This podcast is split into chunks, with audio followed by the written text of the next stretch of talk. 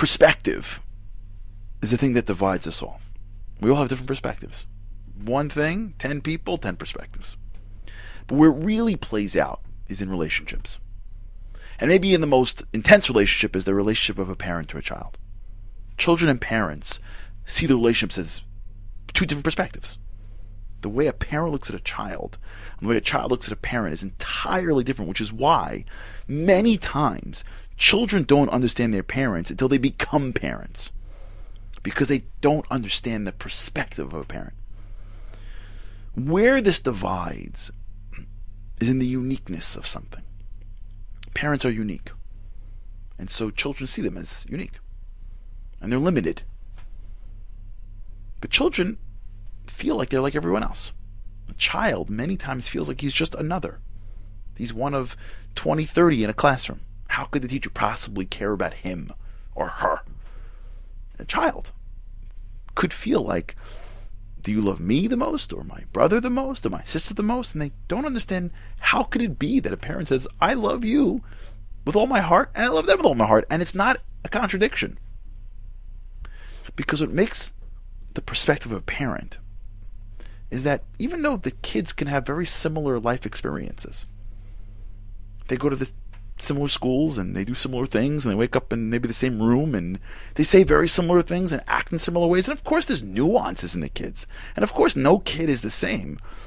But a parent sees their child as an entire world unto themselves.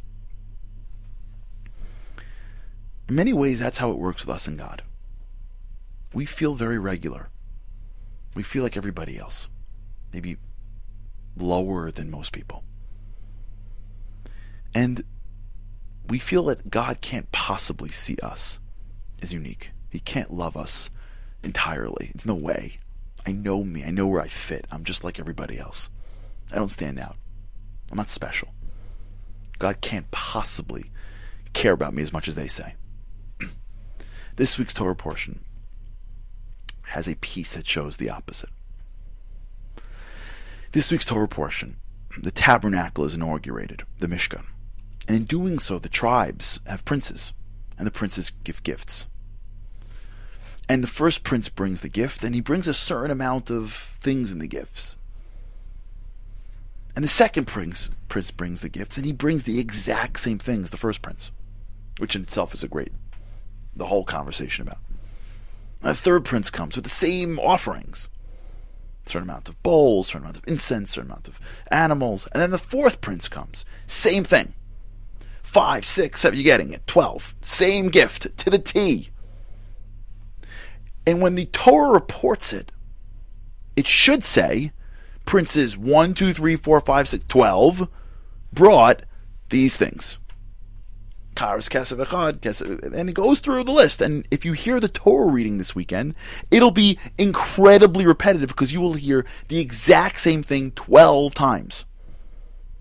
But the Torah doesn't do it in an efficient way. It actually repeats the gift every single time from the beginning. And the question is who who reviewed the Torah? Like, you know, like where's your copy editor? You could have made that a lot quicker. That would have been a law school document. They would have given you a big red X. But the lesson, which is what the Torah is, is strikingly clear. Same gift to the T, but it's a different person, it's a different gift. God can accept the gift of somebody for them, even though it's the exact same thing as the person next to them because they only look the same, but they're entirely different. Because to God, each person giving the gift is a world unto itself. You may be sitting in a synagogue saying the exact same words as everybody else, thinking, what's the difference? To God, to the parent, incredibly different. You may do the same rituals, say the same things, don't do the same things. You may have something. You may look at the whole system of Judaism in a way in which you feel like a commoner. What's the difference? Everyone else does it.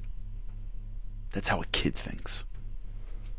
But a parent goes, yeah, you may go to the same school, take the same tests. You're entirely different universes, and I love you with all my heart, each of you. This week's Torah portion, God says, every one of your gifts, it was exactly the same. Only from your perspective. From my perspective, it was entirely different. Because each of you, although you may feel like you're the same to the other, is a world unto itself. And when we hear those gifts again and again and again, it reminds us that although I look like or I'm doing like what the person's doing next to me, that's just the kid's perspective. From God's perspective, He sees me as an entire world. He sees my heart. He sees what's inside me. And my gift and my offering and my prayers and my study and my rituals are valuable to him enough that he will repeat it so that it's separate, so that it's distinct, so that it's mentioned specifically in the Torah. Every one of us is a world. Everything we do is a world. And when we start to see the world from God's perspective and realize how much we're valued, even the things that we all do, we start realizing how valuable it really is.